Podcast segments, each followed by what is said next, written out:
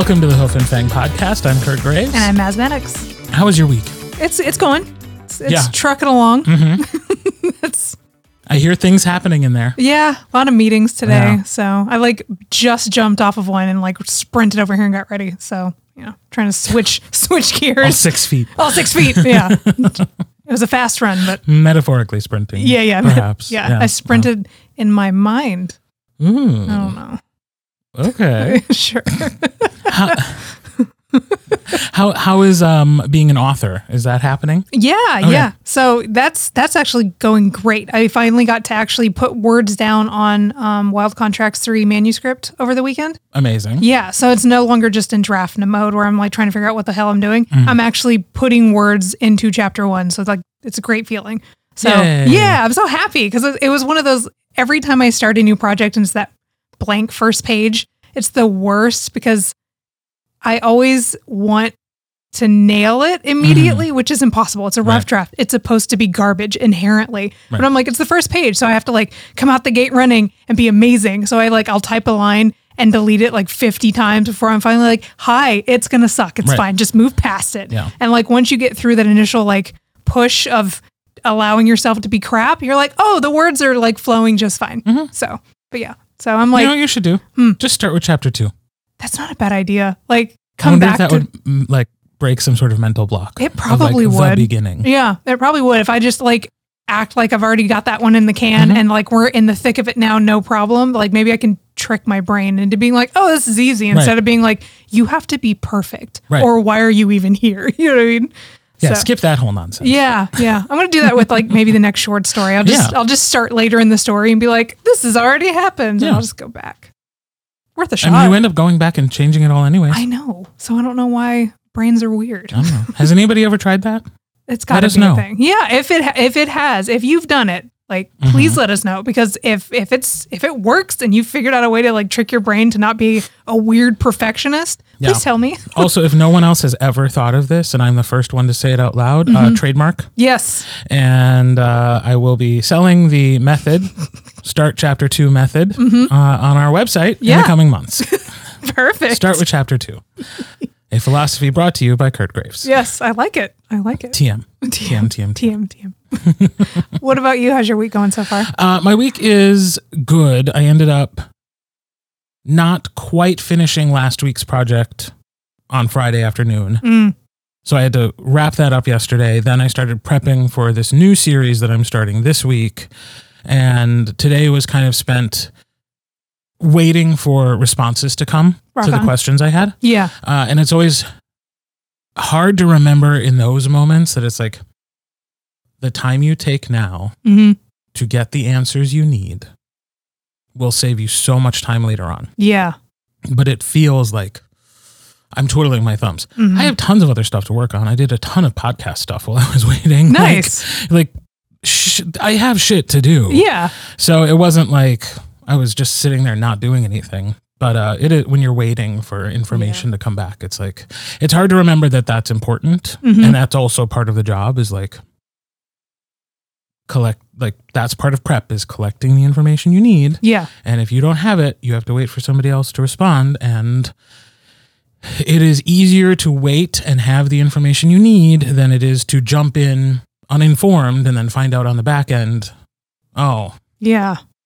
here's something I wish I knew. Yeah. Especially when it's a series like this, it's a backlist series. It's already six books long. hmm Like characters have been established. Things are known about these people in books four, five, and six. That Mm-hmm. I'm. It's a, it's important to ask the question. Right. Hey, author, Yeah. Yeah. what should I know about those people Yeah. here in book one that I don't because I only have book one in front of me. Right. Exactly. So, so yeah, that was today. Today was just a weird day, and then I'll.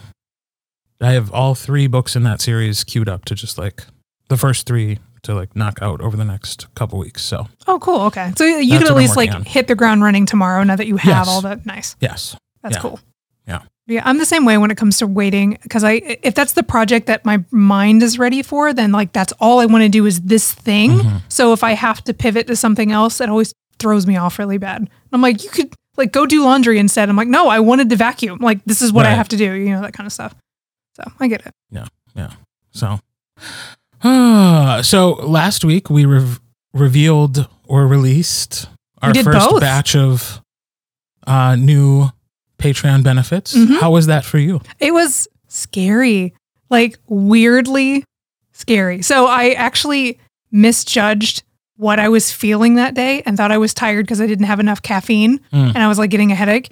It was not lack of caffeine, it was anxiety. Mm. And I like dumped an entire cup of coffee on being like extremely anxious about like sharing my unedited first chapter of a new book Right. to the Patreon. So I felt like shit like Mhm. all day. Like it was self-imposed anxiety like it's fine. People do this all the time.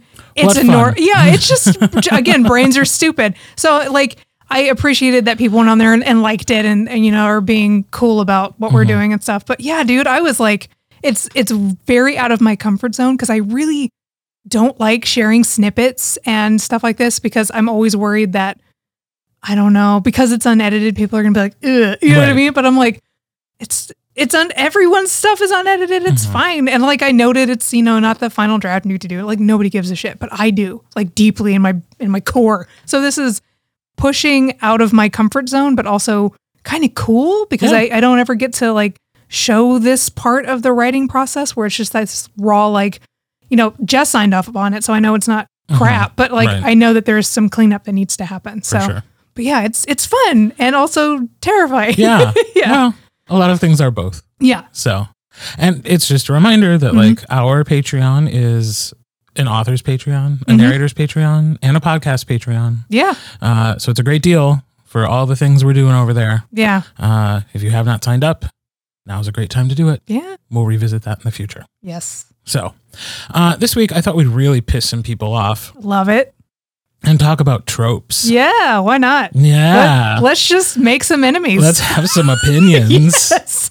So maybe to start with, Okay. not that I think anybody's listening to our podcast who doesn't know what tropes are, but Right. just in case, hmm what are tropes? Tropes are the story beats that are very common within specific genres. Mhm. For romance, you've got tropes that go that kind of center around the main love interest or the the romance plot of the story. Mhm. So, very common ones are like enemies to lovers, best friends to lovers, secret billionaire, marriage of convenience, like that kind of stuff. So, Mm-hmm. Yeah. it's very established. Like, if you are having this type of story, you're following the trope beats of XYZ kind Yeah. of thing. So, that's like a ad hoc, my definition Mhm. of it. So, Which is a little different than genre. right. Right, It's different you than can- genre. You can have a genre and they can follow really any of those trope Yes, story beats. correct. Yeah, yeah. So, so why are they unavoidable? And why do they sometimes get a bad rap? Man, that's a tough question. I, I think they're unavoidable because stories inherently have been told before. Like you're never going to get a new story. Mhm. So inevitably you're going to fall into a trope, even if you think you're doing something revolutionary and different and nobody's ever done it before.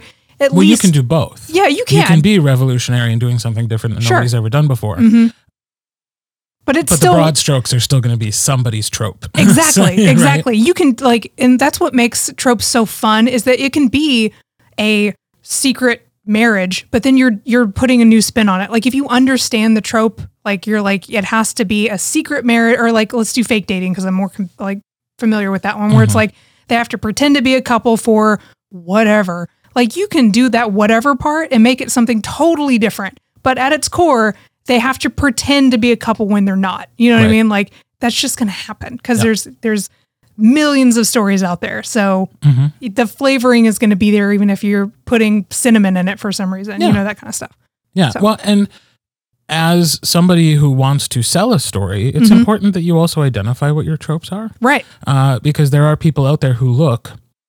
If you're in any of the Facebook groups Mhm. about really any lit- literature thing, but Yeah. specifically a lot of romance, Mhm. uh, if you're in any of the romance groups, you will see people posting specifically, "I'm looking for grumpy sunshine. yeah Mm-hmm. That's what I'm in the mood for. That's my my favorite trope." yeah Uh, and so, if you have that identified and you market it as such, Mhm. that's how you find an audience. yeah it's a big one and well and especially romance like we we're, a lot of people are mood readers when it comes to romance let's just typically what we're what we're like. Sometimes I'm really in the mood for like a good squishy, fluffy best friends to lovers, like low angst, Mhm. like fun little read. But sometimes I'm like, no, I want like all the drama and make Yeah. it like a love triangle or something. It just kind of depends on what you're vibing with because Yeah. Right. people are always different. Right. And I, I think they do get a bad rap because it it's easy to think they are synonymous with like copying somebody else's story Yeah. or being unoriginal Mhm. uh, or being lazy. Yes. and that's it's and and you know i have learned through time and working with so many different authors and reading so many different books that Mhm. it's like it, it is what you said you're going to fall into a trope yeah. one way or another and if you don't it probably means you didn't write a story with all the beats that are necessary to tell a complete beginning middle and end Yeah. Uh, so it's probably just not a very successful Yeah. story I, I think you if you have don't to. fall somehow Yeah. into one of those established storytelling hmm structures. Yeah.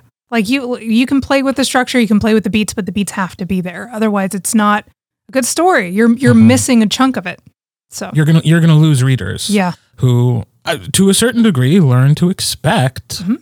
What the beats of a story are, and it's not just reading and writing either. I mean, they exist in movies, they Mhm. exist in television. oh yeah, I mean, how many times have you watched a television show and 15 minutes in, you're like, I know where this is going. oh for You sure. know, because they're using contrivances that like other TV shows that you've watched Mhm. have used, and you're Yeah. like, oh, all right, I see. Yeah, it yeah. doesn't take away the enjoyment of it. Oh, it could still be great, You even if you're like, Yeah, you don't think the writers of that TV show were lazy or unoriginal. Mm-mm. It's just like they're using these story beats for their characters in the world that they've created. Mhm.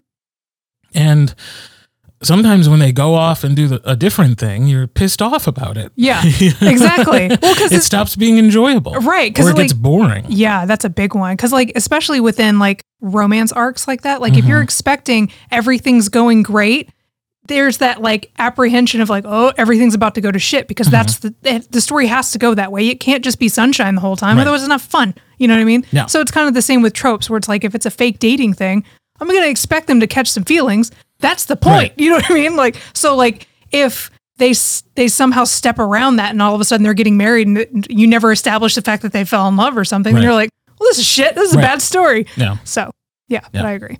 So let's talk specifics. Okay. What are some tropes that you really love? I will never get sick of enemies to lovers. Not going to happen. Okay. I love that trope so much because there is something just primal in me that, like, every time I see people who fucking hate each other, I want them to kiss so bad. like, I just, I had something broken in my brain. I have no idea. But, like, every time we watch anything with any type of like animosity, I'm like, they're going to fall in love. And Alex is like, we are watching John Wick. You know, Yeah. you're just like, stop. No, one of those two people will be dead Yeah. in 30 seconds. Exactly. I'm like, I don't know. In my hand But cannon. what, yeah, but what if they kiss? Yeah, but what if it's just this little kiss? Yeah. Yeah. That's that's my top gold star. Like if somebody's like it's enemies to lovers, I'm always like I'm listening. Mhm. Like you can say anything after that, I'm probably still invested. Interesting. Yeah. Interesting. What about you? Do you have like a gold star one that like you never get sick of? I, I, there's, I mean, there are several. I really like forced proximity. That's a good one. I really like.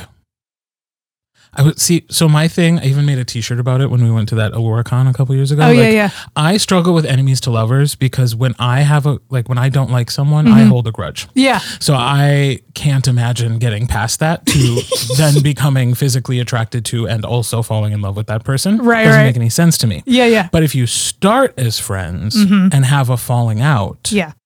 and then find your way back to friendship and then to lovers. Okay. So like friends to enemies to lovers Yeah, it's is like sort a- of like, like the thing that. I like because Yeah. it's like yeah you you had an established relationship Mhm. something t- tore you apart Yeah.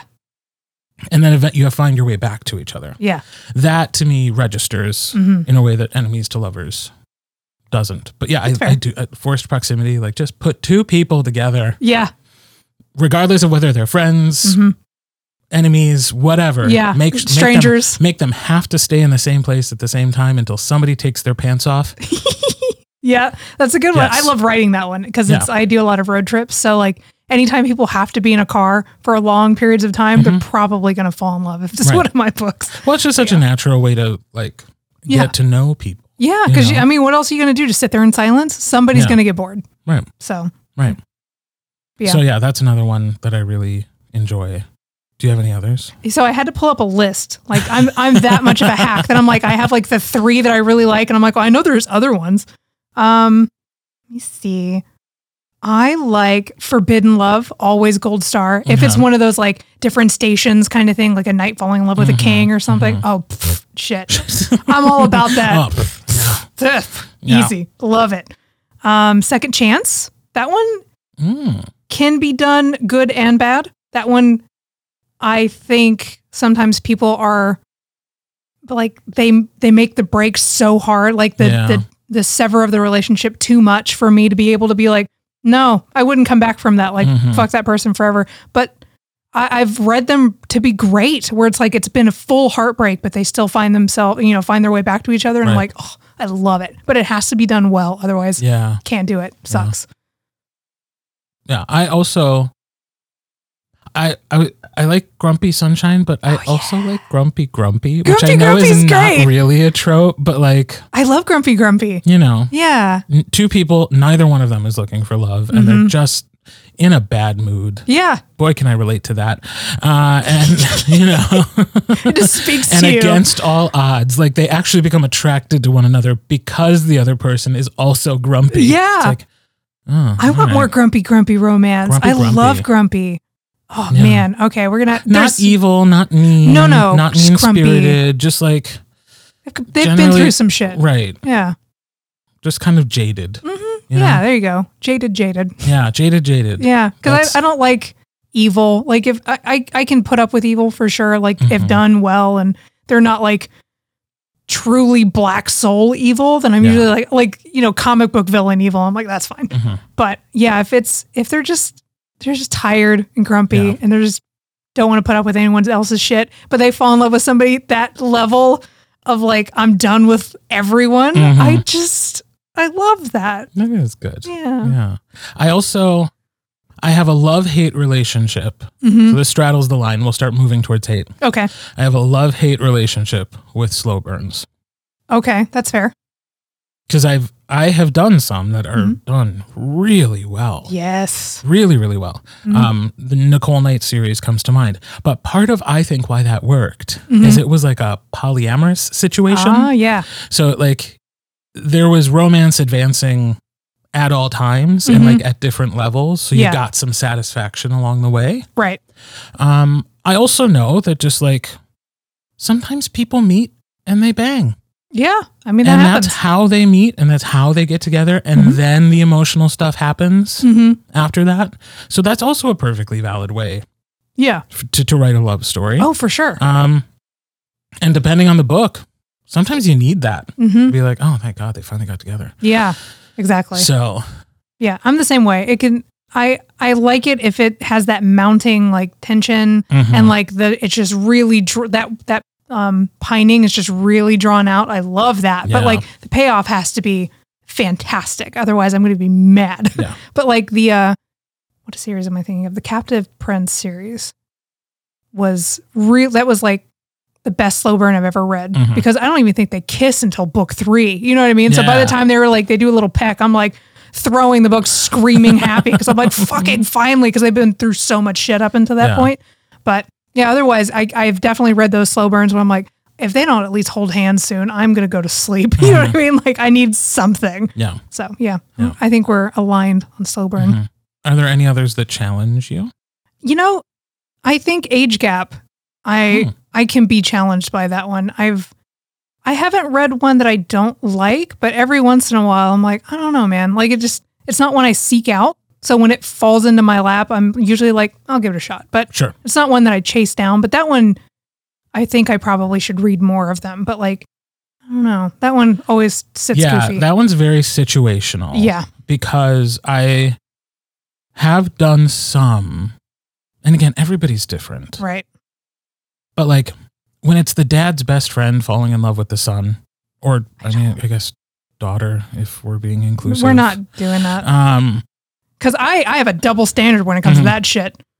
I am full You're in neg on N- age yep, gap when it's super- male female. Yep. Yeah. Nope. I will st- hard fuck that. If it's like older dude, younger woman, Yeah. gross. I'm taking her away from you. You're nasty. But like Doesn't that say something? that's me. Right? Double standard. Because if it's a gay romance, I'm like, I'll at least read the blurb. Mm-hmm. You know what I mean? But I think it's the same with me. Like if it's a dad's best friend and his son like or they- something. if, if this person has had an established relationship with a child Yeah. who like for me it's just so hard to see somebody that you knew as a child and think oh now they're hot yeah, I don't.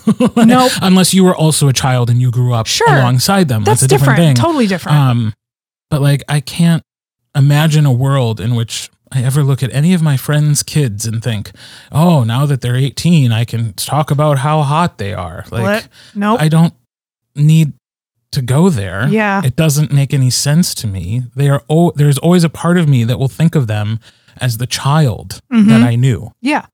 I think that's where my brain is. Where I'm so I can't get past that yeah. if that's the situation. Right. Many other situations exist where like that long-term relationship didn't happen. They- Mhm. They just happen to be different ages. Perhaps the young person's very mature. Perhaps the older person's not as mature. Right. you know, they actually meet at a good place where they are in their lives, Yeah. depending on, you know, I think there's lots of ways to be compatible when you're not the same age as somebody. Yeah. It's that growing up part that I'm like, I struggle when it's best friend Yeah. kid. Yeah. I think I'm right there with you. Because if it's two adults, And it's clear that they knew them as kids. Like, Yes. because sometimes it's like, oh, it's my dad's best friend, but I never met this person. right, like they're work friends, or I never met him, or like they became best friends after I went to college or something. You know, Sure. like there's lots of ways around it. Yeah. yeah. Yeah. whenever there's that whiff of like, here's a person who used to like see me in a kiddie pool, and now I want to touch our naughties. it's like, God, everything about that sentence makes me just right, no. right. Can't. So, can't do it. uh, but it is for some people. Yeah. it is for them. like, I don't, I'm not trying to like yuck on somebody else's yum. That's fine if that's your jam. Those things exist. Great. Right. I, I just, I am super not into it. Right. Yeah. And I'll even uh, allow for the possibility that there is somebody out there who could do it very well, and they might change my mind. Sure. Um, yeah, You'd have to be pretty damn charming. pretty darn, yeah, Yeah. pretty darn charming for me to Mhm. get past my personal feelings about that sort Yeah. of situation. Um, another thing that I simply will not fuck with. I don't like bully romances. Dude, that, okay. Let's real talk. Sorry. Sorry. Those are very problematic to me. I Mhm. don't, I, I, I was bullied. I can't imagine like being fucking punched in the face and then being like, but he's a nice guy. Right. No, that's not cool. That's not okay. And I, I, I just want to hug people who have to go through that shit Mhm. or who like project and like that's their way of like coming to terms with things. And I, I understand that, but you can do better. There are nice people out there Yeah. who don't have to shove you into a locker to show how much they love you or whatever. Right. Not into it. Yeah, I again, maybe it's just because I haven't seen it done well, but like Mhm. I just have gotten such an icky feeling Yeah. for me. It it doesn't work. Yeah. Um also anything with like dubious consent or non-consent, like I Not just don't jam. think there's a world where you can go from sexual assault to falling in love. Yeah. Uh I think that is fantasy at its purest form. hmm Uh, and it is a fantasy that some people enjoy. Yeah. That's, it's four people and that's Again, awesome. Not yucking anybody's yum as Yeah. long as you don't do it in real life. Yeah. Yeah, yeah, that's the big one. You can like write and consume all of this stuff and I will never judge you for it. Like Mm-hmm. if you're like, no, I love bullied non-con romance, I'd be like, rock on, dude. Mhm. Like you enjoy it and I will champion your right to have it. Right, As soon exactly. as as soon as it branches out of that, that's when we have a problem. But Right. like, yeah, I think it's it's important to just to distinguish that because a lot of authors will get called out about that shit. They'll they'll write some like dark romances Mhm. and then people will be like what's wrong with you and they're like i mean i'm just a person this is fa- this is not real i don't Right. condone any of this shit it's just it's fantasy it's it's fiction it's not real Right. so but yeah no i'm i'm the same i don't like the super pitch dark black tropes Yeah. Yeah. so those are some tropes we love and hate. Mhm. What are some tropes that you love and hate? yeah Uh, we will have a respectful conversation about it on all our social media channels and also in Patreon. yes, yes. so Yeah. remember to keep it respectful. Mhm. Um, just because you don't like something doesn't mean it's necessarily bad. That is always the frame in which we are talking about these things. These are things I don't like or things I like. These are things you don't like or things you like. yes. Uh, they are not good or bad. Mhm. It's just what we can connect to. Yep. Uh, so, what are the tropes that you connect with most, and what are the ones that challenge you the most? Yeah. We want to hear from you. Um, this week, we are not talking to an author of bully romance. In No. fact, quite the opposite. Yes. quite the opposite. Very, very different. Um, this week, we're talking to author Tess Carletta. Tess Carletta is the author of Kit and Basie, a cozy fantasy romance that came out in August and was her debut. So, this is a baby author. Mm-hmm. I know. We're getting somebody brand new. She's wonderful. Uh, we actually talk about how much of a baby she is compared to us in the interview. yeah. Sorry, Tess, for yelling at you for being young. Uh, Tess is a library assistant by day and an indie writer every other waking moment. She holds a particular love for sunsets, quiet country walks, and stories about folks who love each other. Can you believe I yelled at this person? She's so nice. She's and we so were just sweet. like, how dare you be younger? yeah. Ah. Uh, she lives in Pennsylvania with two roommates and a round cat, aptly named Ruby the Ham Princess. A note for our audience who watches the podcast on YouTube we had some technical difficulties during Tess's interview, and so there may be some times when the audio and the video don't line up precisely. I did the best I could. Uh, it locks in eventually, but just be aware that might be a thing That's fair. for a little bit. Yeah. But this is our conversation with Tess Carletta.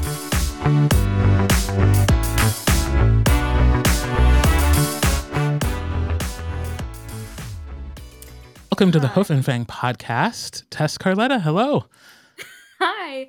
Um, I'm really excited to be here. Thanks for having me. We're really excited to chat with you. Thanks so much for for reaching out. Mhm. You did your author marketing thing. And you were like, "Hi, I have stuff to talk to you about." Yeah. And we're like, "Awesome. We love talking." Mhm.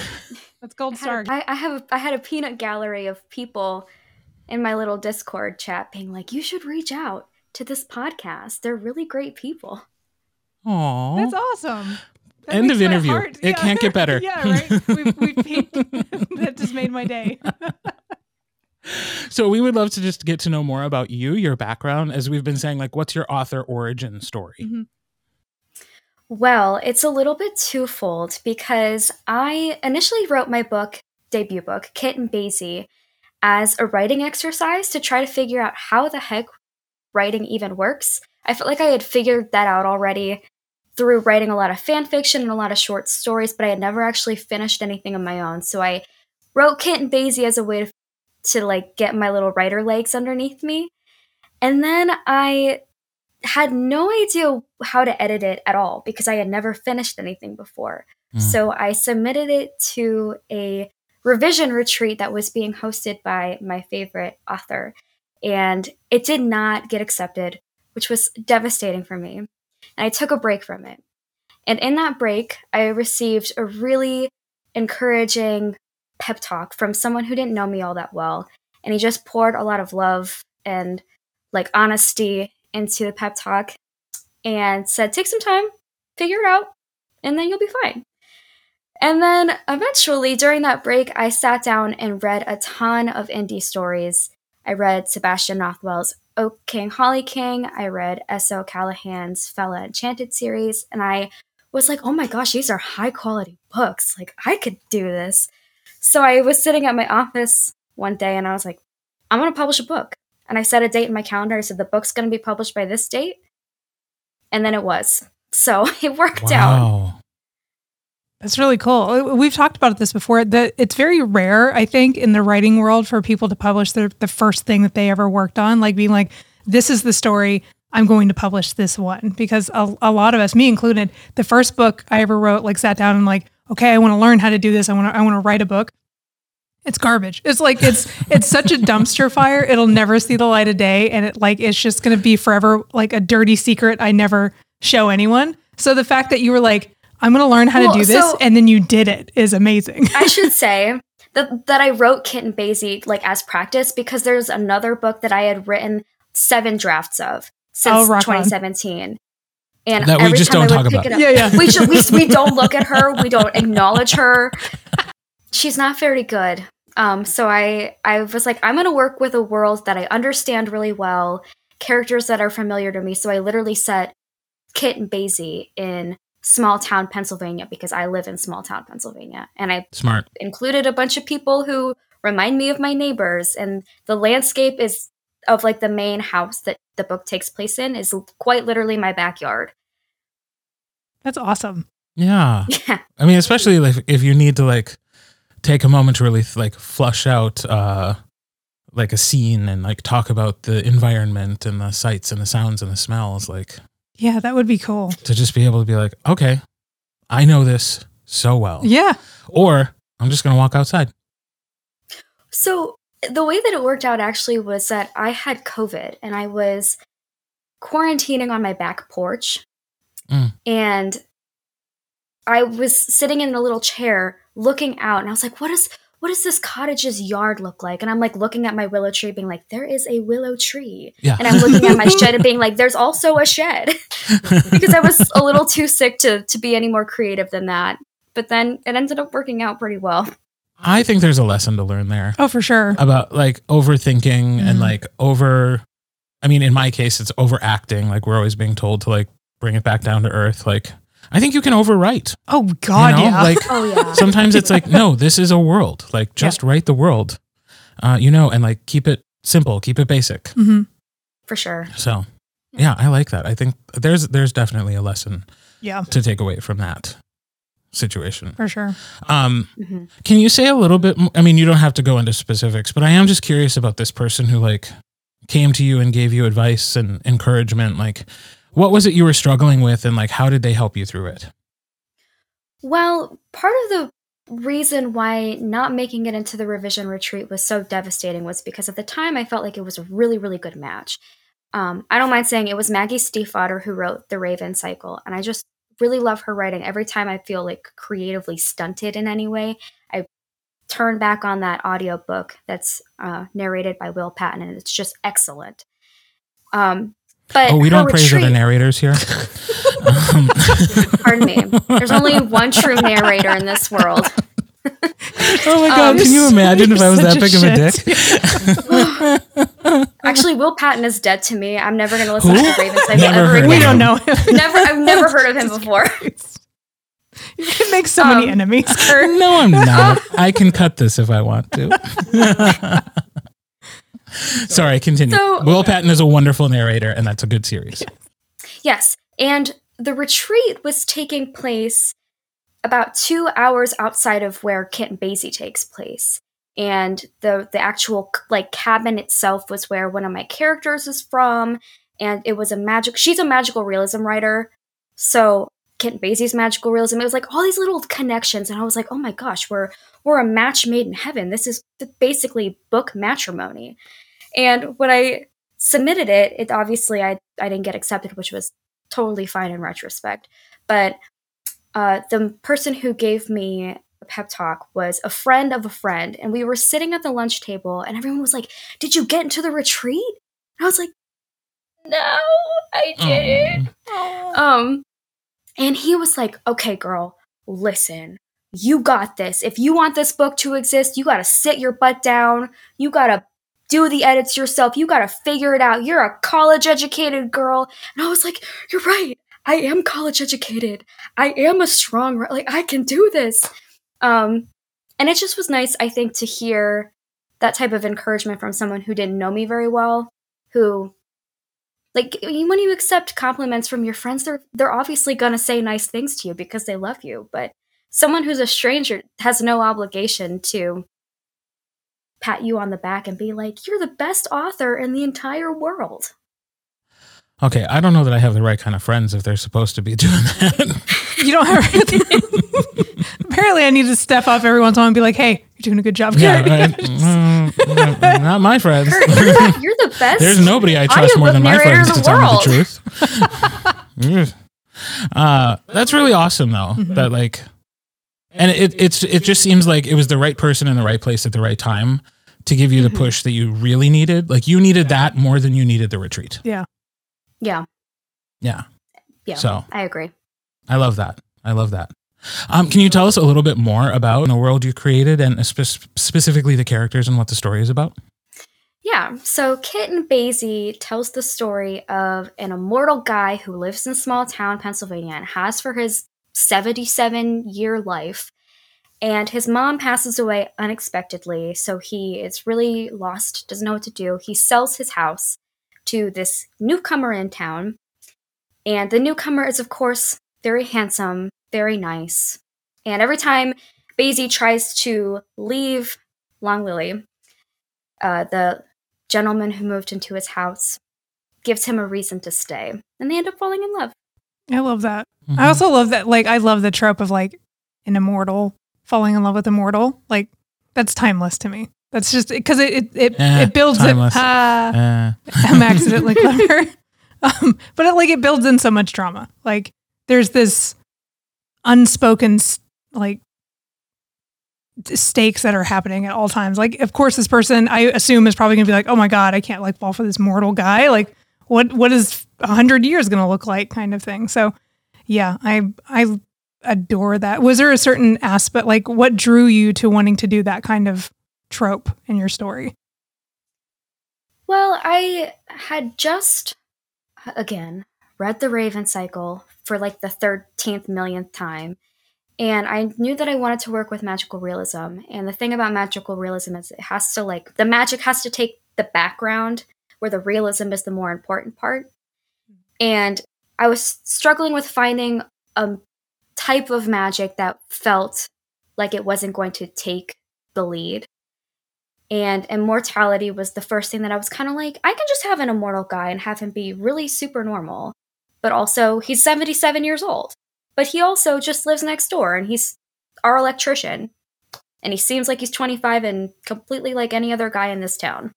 It also ties into something we've talked about on the podcast before too, which is that I really appreciate books where there is some sort of external obstacle to being together. Mhm. Um, and so even like in that situation, it's a very low angst way hmm of still being able to say like, no, there's a really big thing you have to consider before you jump into a relationship with this person. Yeah. Like there's, there really is going to be some issues Mhm. you know, but without making it like the world is about to fall apart. That sort of obstacle. It's just, Right. it's like, it's very grounded, it's very human, but there is something external. Yeah. It's not just your own.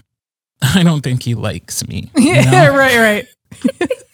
I, I can only do. that I don't was- think he likes me for so many chapters before I'm like, we no. There needs to be some other reason, Yeah. other than poor Yeah. self esteem. Yeah, exactly. Yeah, yeah.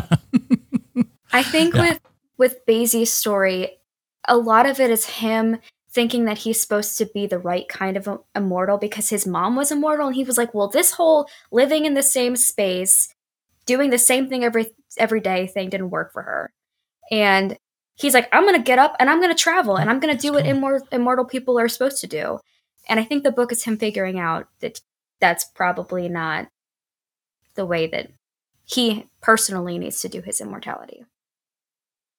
Yeah. Yeah, like why break the cycle at this point? Like especially if he's been like living in the same place for 77 years, it's hard to just stop living that life and like shake it up and do something different. You just gotta figure out what's best for you and not listen to what a lot of people tell you you should be doing, which I think is something that people have been trying to do with my generation because I'm 26. And so I'm in the generation that they're like, Oh. you need to get oh. married. You need to get a house. You need you need to do all these things. And it's kind of crazy Yeah. right now to try to do any of those things. Oh, big time. Yeah, Oh, I yeah. think we can relate to that because we're older with an unspecified number. And and like a, No, I'm sorry. I can't even pretend anymore. I'm almost 40. I can't relate to a 26 year old. That's not happening. Um, well, but I it's like I remember also being 26 and like well I don't. It's too long ago.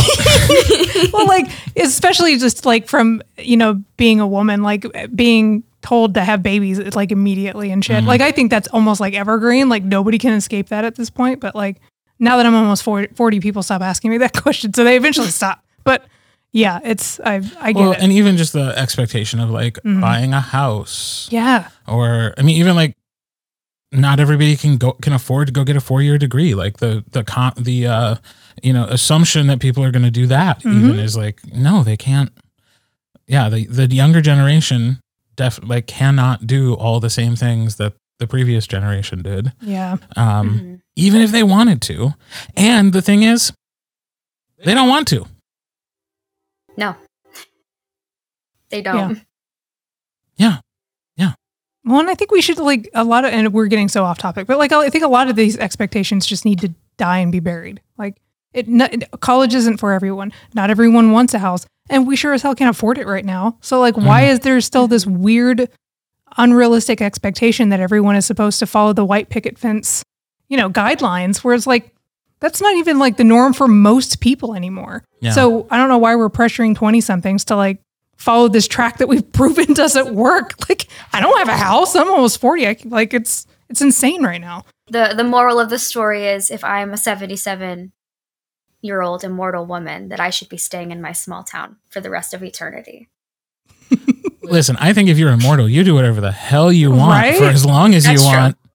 Amen. Yes. It- uh, is he immortal in the way that he just will not die of natural causes and won't age? Or like, can he take bullets? He cannot take bullets. Okay. Um, fortunately, in his little itty bitty happy small town, he doesn't have to take any bullets. Okay. That's Uh, good. I mean, I could say car crash, something. Yeah, you know? right, Yeah. Um, this is a little bit of a spoiler, but I have like a follow up novella coming out in March, and he does teeter on the line of living and not living. In that book. Ooh, teasers. is- Ooh. I don't know. I love that. He becomes Nicely- a firefighter, which is very dangerous. Oh, Oh, interesting. yeah, that's tempting fate. Yeah, right? Goodness. Yeah. I mean, but if you're immortal, why not, right? I'd be like, apparently you're not. yeah, well, I mean, I, yeah. Immortal doesn't mean impenetrable, apparently. true, true. You know? But I, I think at 77, I'd be like, Evan, I'm going to at least go try. I mean, I've Mhm. never done it before. Why not? Yeah. So that's cool. Either in this world that you've already created or in other worlds, like are there other types of magic that you want to play with as an author? Yeah, so I'm working on a manuscript right now that takes place in just a full fantasy setting. Now that I've like figured out how to like write an actual book, I'm like now I can write other books. And so the one I'm working on, it's like wow, I actually can do it. uh, the one I'm working on right now in the world, the sun makes people grow plants out of their skin, and there's Oh, two different about kingdoms. to be like, listen, I have. that's what the sun does. Skin. The sun was makes like, people grow people plants. gonna- I was like, no, no, no. we need to have a science lesson out of their skin. Oh, okay. that that was the thinking when I was trying to figure out like how the magic worked because I was like, well, what is going to justify people growing plants out of their skin? And I was like, the sun, the thing that grows all things. yes. Um, so that's kind of fun because there's one kingdom that tries to avoid that at all costs, so they live in complete darkness, and then there's another kingdom that they try to like utilize that and incorporate that into their aesthetics and their daily lives and the way that they defend themselves and all those sorts of things. oh, fascinating. I love that. That is so interesting. And like, you know how they say there's no new ideas? Mhm. I literally haven't heard of that anywhere else. Yeah, I was about to say I've never heard of that. That's so so cool. It's it's kind of based off, not really, but a little bit based off of this old like Tumblry fandom trope called Hanahaki. I think I'm pretty sure that's right. Where if you experience unrequited love, you start to like cough up uh, rose petals and flowers. And then eventually, if your love is super unrequited, you end up dying. And the only way to cure it is to, I guess, have your love love you back. But it's just it's so tropey and it's a little fandom-y. Like I don't think it's an actual thing from Japanese culture. It's just something that the internet invented 10 or 20 years ago. God bless the internet. Yeah. Sometimes they, there's little gems in there. That's Mhm. fantastic. Yeah, that's, Yeah, that that's- is a really cool idea. yeah, I like that. I do too. You're gonna have to let us know when that drops because I'm gonna have to read that. That sounds Yeah. too I'm cool gonna to pass try up. to write it up to your expectations then. like we have high expectations. Yeah. Is it romance? Do they have flowers growing out of their skin? Pre-ordered. Like that sounds dope. Bonus Well, if there's I wrote some it sort of because- external conflict. Yeah. Well, I would imagine so if there's two like rival kingdoms basically. Mhm. That's so cool. I I got the idea because I was like, I'm gonna write exactly what I would like to read at this moment. Like all my favorite little things jam packed into a singular book. I was like, forbidden romance, check. Flowers, check. Kissing, check. Yeah. That's a good checklist. Is that the one where like cuz you we asked you for some information. Is it the two guards? Is it a different story? yeah. Mm-hmm. Yes. Cuz I was going to Oh. ask you about that cuz I was like two guards like falling in love. What is that about? Now I'm even more like, "Oh hell yeah. That just sounds cool." Oh, I've gotten um I am working with an artist named Jan who goes by Thistle Arts on a bunch of social media platforms. And he did the cover for Oak King Holly King. He did the cover for uh, Rita Rubin's most recent work, which has a title that I always mess up. But it's the covers are gorgeous. They're absolutely stunning. And he just sent me the artwork that goes with the the flower guard story and seeing the main characters and like all the splendor of their their armor i was like i could not have imagined i could not have dreamt this up myself so that's been kind of cool to work with someone who knows what they're doing artistically and then Mm. be able to incorporate that into the book yeah, that's cool. I I'm not going to ask you to show it here cuz it's spoiler, but I might have to bug you to see that later cuz that just that just sounds cool. Yeah, i'll, Like, I'll email amazing. it to you Excellent. Ooh, behind the scenes. Yes, and I will Things share it to no one. It is privileged Yes. information. Yes. That's i've been really show- cool. like all my friends i'm like have you seen this artwork of my main characters you haven't because it's I was only gonna say- mine. now, now you have How could they possibly? oh, that's awesome. Um, like, what other influences have you had? You've mentioned a couple of authors that you really like their work, but like, is there anything else that influences you? Clearly, like Tumblr. Like, are, are you just one of those people who like absorbs ideas? A little bit. I. So, Kit and Basie is very much a cottage core story, and it's the direct result of me reading The Raven Cycle, but also reading Anne of Green Gables. And not only Hmm. reading it, but having like a weird autistic hyperfixation on it for four years, where all I did was watch Anne with Annie on Netflix and read fan fiction and read the, the novel series by the original author and all the remakes. And I loved living in that world. And it was the first time that I'd ever engaged with literature that made me want to develop a unique narrative style. Hmm. Because before I was just sort of writing, like, you look at the sky, the sky is blue. Like, you just sort of just laundry list things out. And you don't really have fun with the language and the words themselves. And reading Anne of Green Gables, even though it's a classic children's novel that's a little bit like, oh my gosh, why is she reading Anne of Green Gables of all the books? But it was the first time I was like, oh my gosh, I can take this dictionary of words in front of me and create this really exquisite piece of art. So that's been kind of a big influence, of just like giving me a little shove to have fun with my writing. That is cool. Yeah.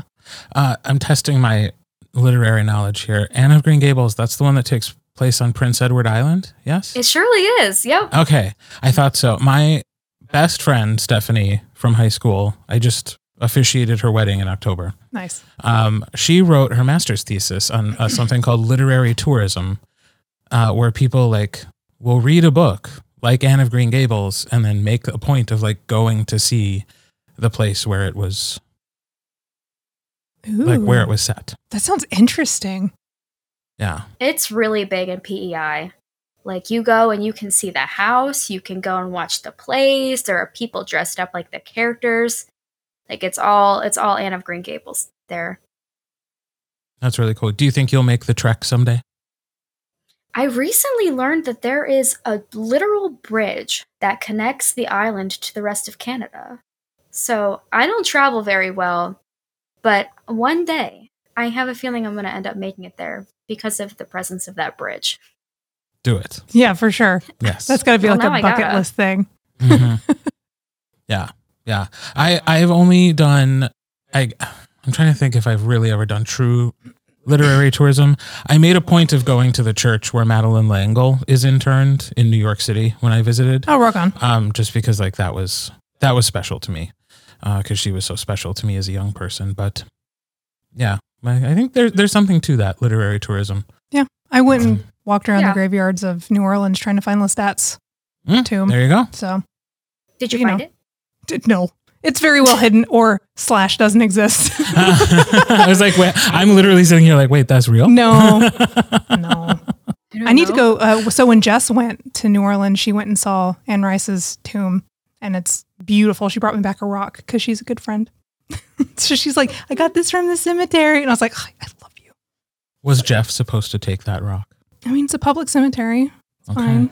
All Or right. or Anne Rice is going to haunt me, which is fine. that's okay too. Yeah. Write that Both book. great things. Ooh, you're haunted by a A horror famous novel. fantasy horror novelist. Ooh. Ooh. Okay, we're coming up with new ideas. Yeah, I'm going to jot that down. Is there anything else our listeners should know about you or your upcoming work? The novella that comes after Kit and Basie is going to be on the shelves with extra bonus stories, including one by a guest author in March, hopefully, if all goes well. And I guess just if you want to have guards in love and flowers out of your skin and all that extra good jazz, then you can follow me on Instagram. I'm just under Tess Carletta. That's it. Awesome. Thank you so much for taking the time to chat with us. We really appreciate it. And we hope you'll come back. Thanks for having me. Appreciate it.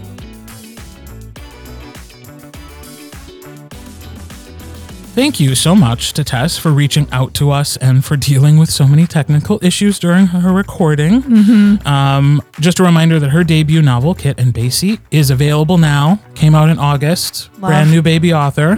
Um, so there's not a lot of backlist to catch up on. Yeah. Before the companion novella set in the same world comes out next month in March. That's due in Excellent. March. That's called Patchwork. So look, look out for that. Awesome. And uh, make sure to follow Tess on social media. All of her links are in the show notes. You should also be following Hoof and Fang in all the places. We're on Facebook, Instagram, TikTok. Uh, but of course, the best place to follow us is as a member of our Patreon. You can follow us for free, or you can sign up at the $5 or $10 levels. We've got some exciting plans for the end of this month, and we're going to be announcing those things to our members first. Yes. So, if you haven't already, at least go sign up and get that free membership so you know what's coming down the pike in February. Besides that, we'll be back next week and we'll talk to you then. Yeah. See you then. We'll be talking to uh, author R.K. Ashwick. Yeah. That was an awesome interview. Yeah. bye bye.